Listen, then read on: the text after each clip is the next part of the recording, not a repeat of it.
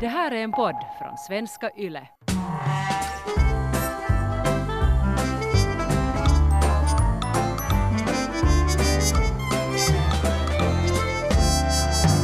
Välkommen!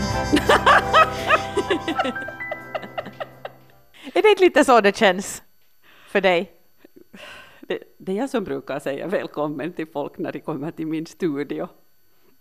Ja, men nu är du, eller liksom, den här podden är ju egentligen lite mer min idé. Och jag vill höra hur det känns nu. Det känns, det känns jätteobekvämt faktiskt. Jag har våndats en längre tid och det där. Dels är det ju det att det är alltid så när man börjar med något nytt så, så ingår det i den kreativa processen att, att man är osäker. Och, och, och, och stämningen varierar mellan att vara entusiastisk och mellan att känna sig bottenlöst misslyckad. När brukar du känna dig bottenlöst misslyckad? När jag är rädd, då, då när jag är som mest rädd för att misslyckas, så då känner jag mig bottenlöst misslyckad. Och vad är dina chanser i den här podden?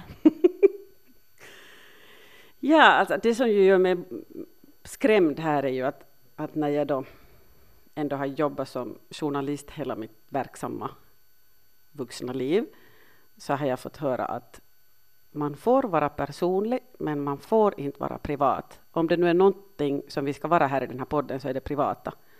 Ja, jag vill att vi dyker rakt in i det privata. Men sen måste vi också minnas att fast du har fått råd om att vara eh, personlig men inte privat så nu, nu har du ju ändå gått lite över de gränserna redan. Ja, alltså det är ju story of my life. Det är ju hela mitt liv som jag har fått höra alltid med jämna mellanrum att jag är för mycket. Och, och, och, och också, också medan jag har varit vuxen, liksom jag undrar att när det ska sluta det där att folk ska försöka korrigera, eh, man får ju korrigera mig, men det här att, att uppfostra mig, att, att, att jämt och ständigt är det någon som tycker att så där ska inte en vuxen kvinna bete sig. Och just för att jag, jag tycker om att se hur du beter dig och du beter dig kanske lite just annorlunda än andra vuxna kvinnor. Så därför vill jag kunna fånga, fånga dig och din spirit in i den här podcasten. Oh, Okej. Okay. No, men då, då kör vi. Så jag vill egentligen börja med att tacka dig för att jag har haft dig som mamma. Och, och glad mors dag. Tack detsamma. Vad menar du med tack detsamma? No, för att jag skulle ju inte vara mamma om jag inte skulle ha dig. Och dina ja, två bröder. mina två bröder.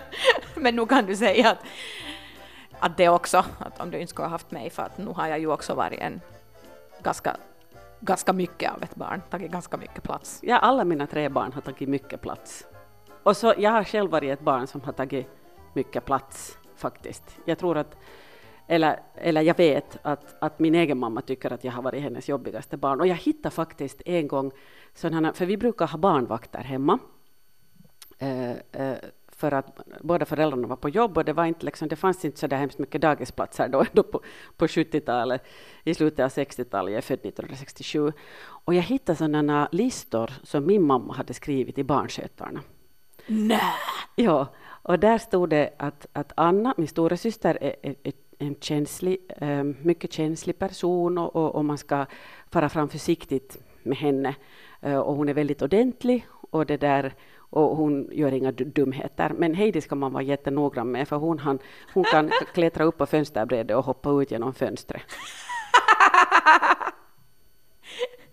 Det lilla barnet som hoppade ut ur fönstret och försvann. jag blir lite sådär att har jag faktiskt jag har ingen minne av att jag skulle ha haft något behov av att hoppa ut genom fönstret, men det kommer jag ihåg att jag hade ett stort behov att, att klättra på fönsterbrädet. Det, där satt jag jämt och ständigt. Det har faktiskt, det har jag ju inte varit, det har mera bröderna varit, mm. sprungit runt och hållit på med. Men alltså, för, för kan du, jag, vill, jag vill höra liksom mer om vår familj och vår släkt för att jag känner ändå att, att de flesta av våra ändå neuroser och konstigheter kommer ju ändå från, från din sida av släkten. Eller liksom jag känner att vi kan tala om det kanske bättre än pappas sida från släkten. Ja, för han är inte här och ja. han kan inte försvara sig. Ja. um, ja, det finns jättemycket galenskap. i min släkt, eh, men man talar inte om det egentligen särskilt mycket förrän jag själv blev galen. Och, och, och vad ändrades då? Liksom? Vad hände? No, då, då, så var jag, då gick jag ju på dagis hos mina egna föräldrar.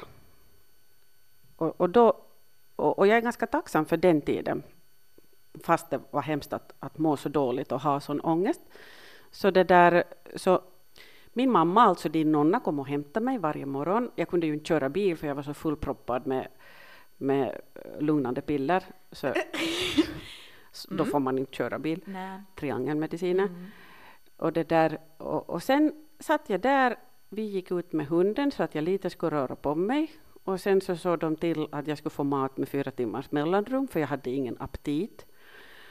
Och det där, sakta men säkert så började vi tala ganska mycket om alla möjliga psykiska sjukdomar som släktingar hade haft och hur många som hade varit neurotiska och, och det där. Och, och bilden blev ganska tydlig och klar att vi, vi har lite det här. Vi är väldigt känsliga människor, känner väldigt mycket och tänker väldigt mycket. Ja, och ofta högt. Jo, men, men alla de som har flippat har ju inte heller varit så utagerande människor som du och jag, utan, utan det har varit av, av alla de sorter. Ja. No, det som nog ändå är ganska bajs är att vår familj har och släkt har gått igenom så mycket just så här, mental ohälsa och allting. Så samtidigt så får det ju en att känna sig inte så ensam. Exakt. Eh, jag, jag, har aldrig hållit det här hemligt på det viset, liksom att jag säger att jag berättar åt alla om det. För jag märker att jag själv mår bättre av att slippa hålla det hemligt. Att eh, jag har mått så dåligt. Och när du menar det här att man ska, man ska inte äh, vara privat, men man kan vara personlig, så det här är ju egentligen ganska privat och du har ändå varit helt öppen med det. Jo, men det är ju helt annat att äh, kanske jag nu inte så där Och där tycker jag nog att om man till exempel är nyhetsjournalist och gör inslag så kanske man nu inte hela tiden i varje inslag berättar att jag är sen sjuk i huvudet. Hear from the depressed couch. Ja, att, att, att det är klart att man ska välja plats och tid för när man är privat och personlig. Att, och det här är ju en ganska fantastisk tid. Ja, att i en podcast, så det, det är ett annat sätt att göra. Men det är klart att, att om, man, om man gör nyheter så kan man inte hela tiden bara ta ur sina egna erfarenheter. Man intervjuar ju andra människor och helst experter och inte bara berättar själv hela tiden att så här känner jag. Ja, nu för att det skulle bli ganska intressanta nyhetsinslag men de skulle ju inte vara så informativa. Mm tack vare din galenskap och liksom mer kanske den här öppenheten i vår släkt att vara galen så har jag inte behövt känna mig så ensam. Så jag tackar ändå dig och släkten för att, för att ni är galna. Ja, det är ju det där att jag tror att, att den här liksom galenskapen vi har, så den är ju på gott och ont. Att, mm. att den gör ju att vi, vi känner mycket och vi, vi tänker mycket och, och det är ju inte alls så tokigt. Men, men man blir ganska överbelastad i huvudet av, att vara sån här. Ja. Och, och, då måste man vara skonsam mot sig själv och skonsam mot sin omgivning. Jag skulle säga att, att jag, har blivit jättemycket, jag har blivit en mycket snällare person med tiden. Jag har varit ganska, eftersom jag har varit så högljudd och utagerande så har jag kunnat vara ganska fräck också och, och okänslig mot andra och, och, och, och så tänka högt ganska ofta och smälla ur mig saker som kan såra andra. Så sådant har jag kanske blivit bättre på. Ja, eh, och, och det är någonting som jag själv har blivit bättre på. Jag vet inte just, har det haft något intryck på mig? För jag har ju sett också att du har ändrat dig ganska mycket. Utifrån så verkar det ju bara som att jag hade en arg mamma som bara blev argare och argare. Och sen plötsligt var du sjuk. Och sen plötsligt förstod vi att okej, okay, det har funnits en orsak till allt det här. Kan du förklara lite att vad gick igenom ditt huvud då? När vi flyttade från Smedjeviksvägen till Gyldensvägen. Eh, så Gyldensvägen var ju en gammal 50-talslägenhet där vi eh, renoverade köket till badrum och vardagsrummet till kök. Och det var en ganska otrolig process det där. Eh, jag var hemma med Viktor då ännu, men varje dag så gick jag dit i bygget så att säga och valla bygggubbarna. Jag kom ibland med, jo, jag minns. Och, och, det var en absurd process på många sätt för att jag var ju liksom 30 plus och, och det där och, och skulle ha ansvar över sådana byggkarlar som tyckte att jag var bimbo och, och liksom smällde med någon najsen logika. en annan sak som var ganska sjuk, att de grälade ju sinsemellan, så att um, eh, renoverarna kom inte överens med elkillarna och, och sen igen rörkillen var, var, den största kungen och alla bara väntade på att han skulle komma. Det var som att röda mattan rullades fram när rörgubben kom. Och, och, det, var, det var en stor renovering för att vi flyttade på toalettens plats och det skulle dras avloppsrör och allt möjligt. Så jag märkte att, att det där mådde jag överhuvudtaget inte bra. Jag, jag mådde inte bra av att, att hålla reda på alla de där detaljerna som en sån renovering krävde. Och sen mådde jag kanske inte bra att, att bo sen i ett så perfekt hem som, som skulle se så fint ut. För, för det, var inte, det var inte riktigt jag. För jag, jag, jag, är, jag tycker om att ha, ha färger omkring mig och jag tycker om att, ha lite... Jag, jag är lite hippie kanske. Du kommer ihåg vid något skede sen när vi igen hade flyttat till skilsmässohemmet. Till skilsmässohemmet. Och det vi kommer till det senare.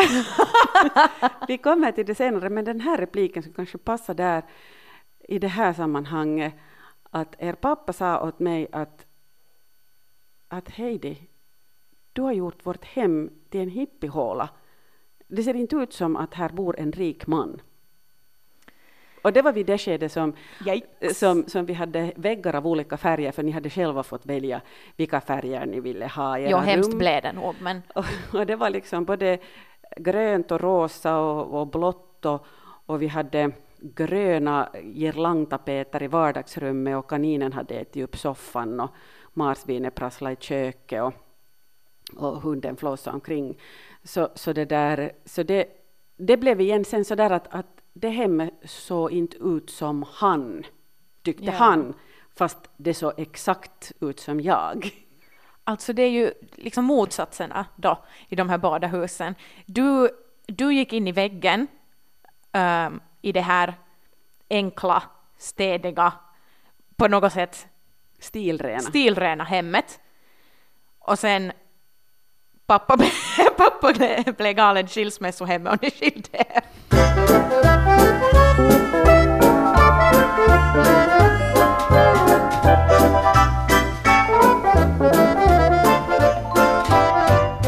Var det ju det också att, att, ähm, att det var ganska tungt att kombinera ett krävande arbetsliv som journalist och, och sen hela familjelogistiken med, med tre barn. För, för det där pappa var alltid på jobb. Han liksom for tidigt på morgonen så kom han först sent på kvällen när, när ni alla låg i era sängar och sov. Så jag drog det där lasset helt ensam. Så, så det där, det, det blev väldigt, väldigt tungt för mig. Helt för mycket. Jag märkte att jag liksom, det fanns inga pauser i mitt liv där jag bara skulle ha fått tid för mig själv. Okej. Okay. Men jag minns bara själv att, att jag tyckte att det var lite konstigt för att för det var, vi talade ändå jättemycket om dina fys, liksom fysiska problem och så här för att vi trodde ju i början att det här stammar från någon fysisk skada som du hade fått i axeln eller någonting. Mm. Så, alltså, eller vad, var jotton där? Jag hade varit på rehabilitering. Kommer du ihåg att jag åkte på rehabilitering? Jag minns att du, du alltså, vad som det verkar till mig var att du får på någon anger management course till Chimito eller Sjundeo. Det var något sånt där. Och sen, det var Sjundeo. Ja, och sen att du får, liksom, du får på rehab till, till Sjundeo för att um, bättre kunna kontrollera din ilska. Så här hade jag liksom uppfattat det som. Och inte var det ju det. Men, men, men kanske ja, nu var det ju säkert det också. För det nu var... blev du lugnare när du kom därifrån. Ja. Man märkte ju ändå någon slags, jag vet inte, gjorde ni extra yoga och mindfulness där, men nu, nu var det ju någon, någon skillnad man såg på dig. Mm. Vi, vi, hade liksom, vi gjorde fysiska övningar och sen fick vi prata med psykologer. Och jag kommer ihåg att då talade jag med psykologen där då, att, att jag är så jätteledsen över att inte kunna vara en så kiva mamma som jag skulle vilja vara, att jag skriker för mycket för er och när jag berättade här så började jag gråta. Och, det där, och, och första gången när jag hade insett den här situationen att, att, att, att det barkar åt skogen så, så var när jag var på min 40-årsgranskning på jobbet. Och vad hände då? Där man blir vägd och mätt och kollar, mm. kollar blodtryck och allt möjligt. Så och alla mina resultat var bra men, men sen när det där arbetsplatshälsovårdaren frågade mig att, att och hur mår du?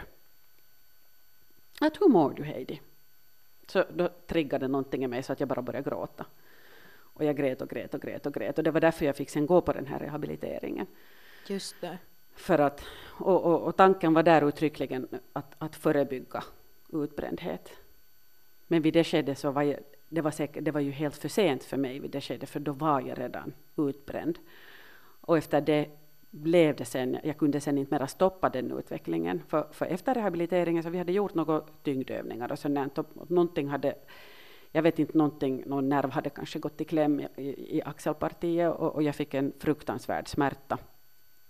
Och sen så försökte man bara bota den där smärtan och det blev bara värre och sen uteslöt man alla möjliga fysiska sjukdomar och det hittades inga fysiska sjukdomar och jag blev fortfarande bara värre och sen började jag ha hemska panikångestattacker och sen, sen var det dags att få psykiatrisk vård men fortfarande då så, så, så tyckte läkarna att det nu var lite onödigt med någon shrink här för att, för att jag inte den där typen som blir mentalt sjuk, sa man.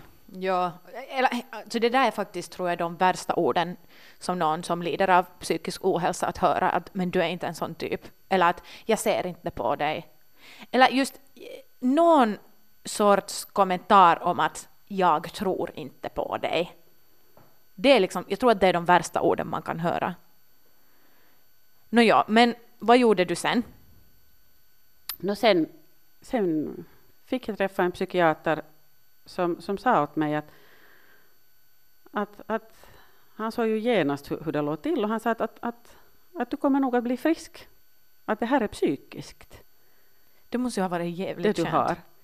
Jo, fast sen är det ju en hel rumba det där att hur man hittar terapi åt sig. Ja, det är sant. Och, och det där och jag gick på sån en freudiansk psykoanalytisk terapi där man tror att alla orsaker hittas i barndomen. Och, och kanske vi nu inte liksom ska börja kritisera någon form. Alla sätt är bra utom de dåliga och en del sätt hjälper en del men kanske sån här liksom ja. psykoanalytisk analys funkar inte riktigt för mig. Jag, jag blir Nej. bara uttråkad. Jag är väldigt impulskänslig. Jag registrerar precis allting. Jag registrerar alla människors sinnesstämningar i min omgivning och det är ganska belastande. Jag, jag, är jätteengagerad. Jag reagerar på känslor med precis allting och det är jättebelastande. Jag är kreativ och min hjärna går på varv hela tiden. Så det är, det är, liksom det, det är mer allt det här som gör att jag, jag blir ut, utmattad och, och då måste jag lära mig att, att leva, leva med det här. Men den, den här gången då när du far till hälsokontrollen och bryter ihop och far på rehab och, på, och allt de här, så det här det var ändå din första smak på psykisk ohälsa sådär på riktigt? Var det liksom första gången du insjuknade i någonting? Första gången jag liksom sådär på riktigt insjuknade psykiskt? Ja. Jo. Ja. Säkert hade jag haft svackor tidigare men jag hade inte kunnat registrera dem som något sånt. Att, att nu hade jag haft liksom, nu hade jag haft perioder av nedstämdhet och ledsenhet. Men, det där, men, men aldrig, aldrig så mycket att jag skulle ha tyckt att, att det är psykisk ohälsa. Precis. Det är, ju, är det inte också ofta det ännu med så här lite just neurotiska människor och människor som tenderar att övertänka så är man så där att ja men det är ändå inte så paha för mig. Mm. Att, men jag är ju ändå inte där. Mm. Ja, och så där galen är inte jag. Precis. Och, eller ibland kan jag till och med vara så där att så där galen är jag, men just så där att jag, för, jag kanske inte ändå förtjänar så mycket hjälp som någon som liksom sitter på parkbänken och talar för sig själv. Exakt, alltså för man, ingen vill identifiera sig med dårarna. Och, och, det här fick jag känna på då när jag var som sjukast och, och det där använde mina sista krafter på att, på att gå till det närmaste kaféet. Och bakom mig i, i kafékön eh, stod en man som pratade högt för sig själv eller först trodde jag att jag, han pratade med mig, så jag vände mig om och, och, och frågade excuse me, för han talar engelska. Och så för, förklarar han att I have to talk to myself loud because I'm mentally ill and it, this helps me. och jag var alltså att okej, okay, uh, varsågod bara att inte störde mig. att, har du provat på något annat? Att jag är också mentalt sjuk och, och jag har sådana post-it-lappar hemma överallt. Du kommer ihåg den, jag klistrar mm. överallt. äh, lappar om att du blir frisk och allt går bra. Och, Jag tror du faktiskt ville sätta upp sådana lappar till mig också när jag blev sjuk. Men Ja. ja. ja också det här går över, snart skiner solen.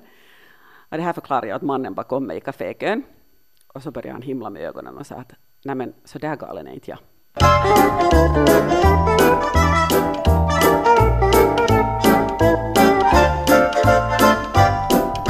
Jag- hade nog stora skuldkänslor sen när du blev sjuk och började må jättedåligt. Att, att voi nej, att, det här har jag nu sen åstadkommit. Mm. Och, och det där, det är helt hemskt att ha ångest. Men det är minst lika hemskt att se sin egen dotter ha ångest. det var ju någonting som gav mig också skuldkänslor, att jag får er att må så dåligt. Och jag får er att tro att det här är ert fel på något sätt. Eller alla de här tankarna som också är äh, väldigt normalt när man är mentalt sjuk. Men, men liksom sådär att, att jag kände den känslan ofta. Men ni gav ändå allting till mig. Ni var ändå alltid på min sida och till och med lät mig sova, sova i ert sovrum för jag kunde inte ens sova ensam. Jag tyckte att det var för jag fick för mycket ångest av att ens vara ensam i mitt rum. Så samtidigt som du mådde jättedåligt under tiden som jag mådde dåligt så, så du gav mig ändå allting för att jag skulle bli bättre. Ja, men jag mådde ju inte dåligt då, det var ju bra. Att Ja. jag, jag mådde inte dåligt då när du mådde dåligt. Jag, jag, var ju, jag hade ju själv en ganska bra fas annars, men visst, du var det stressigt. Och det där, men att jag litar nog hela tiden på att du skulle bli frisk, eftersom jag tror att när man själv har, har varit sjuk och ändå tillfriskna så litar man ju nog på att då har man lättare också att säga att du kommer att bli frisk. Du kommer att bli frisk. Minns du då när du for bakom min rygg och ringde terapeuten? Nej.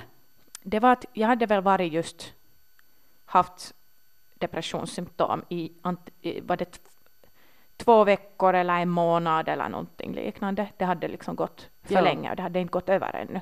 Ja. Och du visste ju, du visste ju att eh, om man under två veckor, om man inte har blivit bättre under två veckor, så kan det betyda något större. Och jag vägrar ju att inse det här. Mm. Också för att jag är ju så, men det här ska jag klara av på något sätt tänkte jag. Och jag ville ju, jag vägrar att, att ge upp med tanken att, att jag är nu så psykiskt sjuk att jag behöver hjälp. För det, jag skulle säga att det är den mest skrämmande känslan i världen när man måste medge att, att man behöver hjälp. Så då uh, var det väl en morgon uh, som, som du säger till mig att, att du har ringt Folkhälsan. Att vi, jag har fixat ett möte åt oss, vi ska gå och tala. Och jag, och jag bara grät och skrek hela dagen. Minns du inte det här? Nej. Jag måste ju få den där hjälpen. Mm. Så med tanke på att du ändå, för du har gått igenom samma saker, så visste du att nu måste jag, nu måste jag ringa någon, jag måste få, jag måste få hjälp utifrån. Kanske för att du visste att, att en mamma eller två föräldrar kan inte ha det här på sina axlar. Liksom. Ni är ju ändå inte terapeuter, ni är inte psykologer, ni Mm. vet inte vad, man, vad, vad ni ska göra. Så det var också du som ringde psykologerna för min skull. Mm. Och det, men det är ju och det, det är helt hemskt hur svårt det är att få psykhjälp för, för barn. Inom offentliga sektorn är ju köerna enormt långa. Och barn under 16 eh, så ska få vård på offentliga sektorn. Om man söker vård på privata sektorn så får man ingen FPA-ersättning och försäkringen betalar inte heller för det där, bara om det är läkarbesök, för då liksom blir det då får man avdrag liksom för läkarbesök. Men, men för terapi och psykvård så, så det där får man inga ersättningar, så det är sjukt dyrt. Och, och det där, eh, och så fel. Mm. För, för depressionen hos barn bara ökar hela tiden. Och, och, och det, det är som en epidemi och det är ett stort problem i vårt land. Och det, där, det här är någonting som, som man på riktigt måste göra någonting åt. Och nu Ja. börjar jag tala om bara andra människor för att jag blir så upprörd. Men, och kanske just därför som jag blir så upprörd, upprörd eftersom jag förstår det så bra när vi själva Ja. har gått igenom det och, och själva har, ha, ha, ha levt det. Och, och, som tur blev det ju bra, men det tog lång tid. Ja, det problematiska var ju ändå det att jag hade en underliggande diagnos, att det var inte bara depression och ångest, utan det var ju också att jag led av tvångssyndrom. Men jag visste inte om det, och ni visste inte om det, för det syntes inte riktigt utåt. Jag, hade, jag har mer av en liksom, mental version som är inne i mitt huvud, och, och just att jag vågade inte tala om det, för jag mådde, jag mådde så dåligt över det, och jag kände mig sjuk i huvudet, och liksom ännu mer, på något sätt ännu mer farlig för samhället, eller någonting så här att jag kände mig, jag kände mig smutsig och äcklig på insidan. Liksom. Att jag hade ju också konstant krig i, i mitt egna huvud. Och nu, nu just för att det har blivit bättre och jag har nu liksom äh, fått diagnosen och fått ordentliga, liksom, ordentlig medicinering för det så mår jag himla mycket bättre och, och det är också något som jag vill tala om för att tvångssyndrom, i alla fall i svensk Finland känner jag inte, alltså det finns inte. Nej, Ingen det, talar det är inte om sådant det. som man tar upp att Ingen. lider av tvångssyndrom. Mm. Och ändå är det säkert många som gör det. Ja, så jag, jag vill också tala om det jätteöppet och det måste ju också få från det att vi har alltid talat öppet om alla sjukdomar i familjen, inte bara psykiska utan också fysiska. Liksom. Nu Ja, talar vi ju vad? Jag tror inte att det är så himla vanligt i alla familjer att tala om matsmältningsproblem i middagsbordet. och pungvred.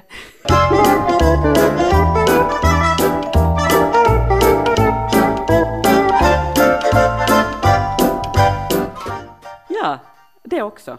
Mm. Att, att därför har jag också fått en sån här drive av att jag vill dela med mig och jag vill få människor att känna att de inte är ensamma.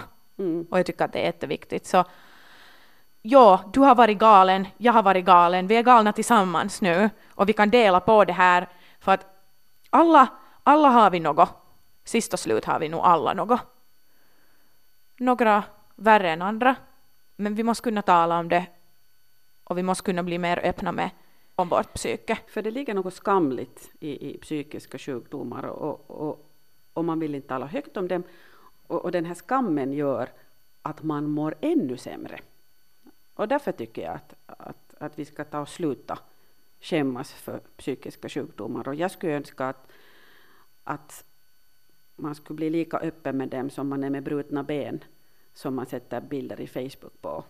Så kunde man lika gärna uppdatera i Facebook också att nu har jag en svacka. Ja. Men det har du ju också lite gjort ibland. No, kanske. Och det som jag har märkt nu för tiden i alla fall att när folk är i sorg så upp, man uppdaterar ju i Facebook när någon anhörig har, har dött och, och, och det finns ganska mycket omtanke där. Folk säger Ja. väldigt vänliga saker och, och det där och man får ganska mycket tröst, tröst där också. Och, och en sak som jag har märkt också är att ibland kan man få stöd och hjälp av, de, av helt oväntade håll. I, ibland så kan man må bättre av att bara en helt random människa visar eh, medkänsla. Som han som sa att han var mentally ill. ja, fast han sen tyckte att jag var ännu sjukare än han. Ja. Men på något vis, det här kunde vi alla komma ihåg där ute, att, att, att vi är en del av något större och det, där, och det, det vi sprider vidare, så det kommer tillbaks till oss på något Så- vis. Det finns inga dårar. Det finns bara ett samhälle som inte klarar av någon som beter sig olikt.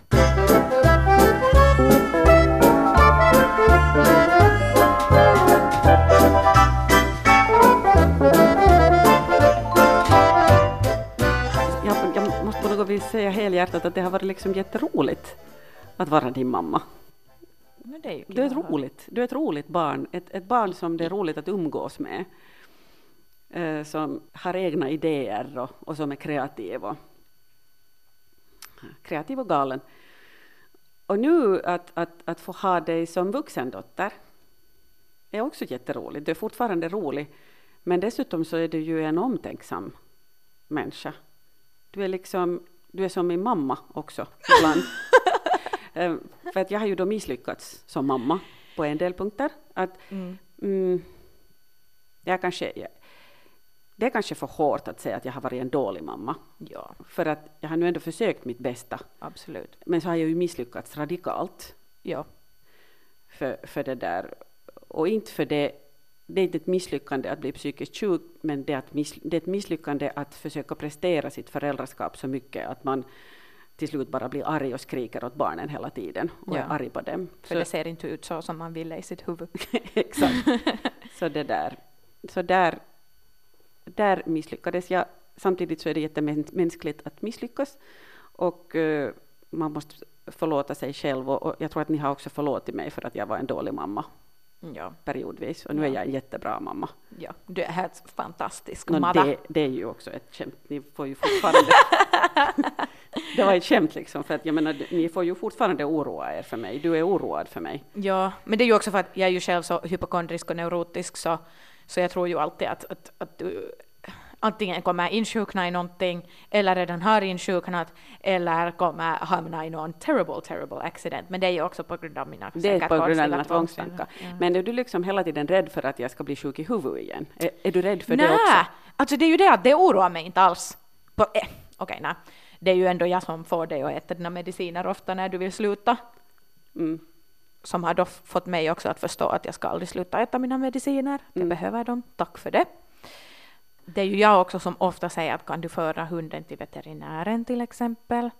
Att ibland kanske du blir lite bild, eh, blind för det som finns i din näromgivning och, och då kan just hunden vara, vara lite det också för att du är kanske inte Men hunden är ju jätteviktig för mig. Jo, jo, men just sådär att du kanske, inte, du kanske inte ser allting som en lika stor fara som jag. Men på grund av att jag ser allting som en, som en fara liksom, som gömmer sig där i in the corner. Så jag, liksom, jag kan på något sätt räkna ut att okej, det här är inte bra, det här måste fixas. Som då när vi måste föra hunden till, till veterinären och till och med operera honom för att han hade urinsten och du hade ju tänkt att han har kissat lite konstigt de här senaste dagarna men han är en hund, de kissar ju lite Ja, han konstigt börjar och jag kissa var ju helt...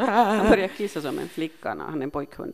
Ja. Så det där, och jag tänkte att men han måste få väl kiss. Liksom, nu måste en pojkhund också få kissa som en flicka för det är jämlikt. men då visade det sig att hela hans urinrör var helt stockat med urinsten och hans urinblåsa tänkte spricka så att det var liksom fem före att han skulle ha dött hela hunden. Så det var ju faktiskt bra Så- att du Ja, så ibland måste jag ju ta också lite den platsen och, och just, och ju- just vara kanske lite mammi ibland. Mm. Också över du, är dig. du är jättebra.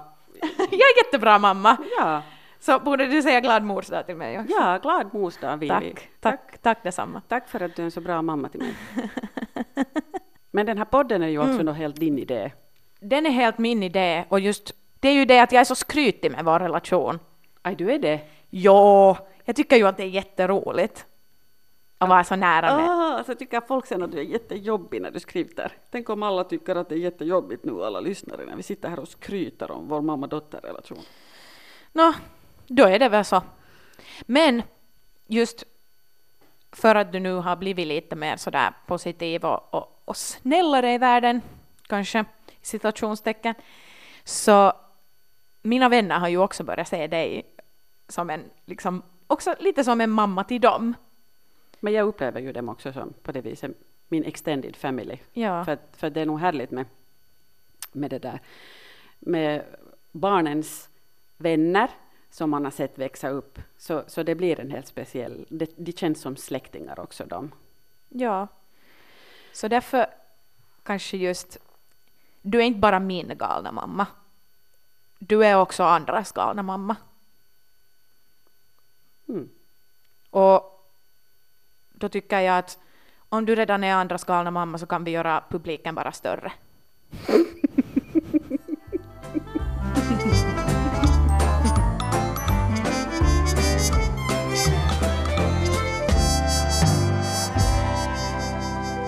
Det här är en podd från svenska YLE.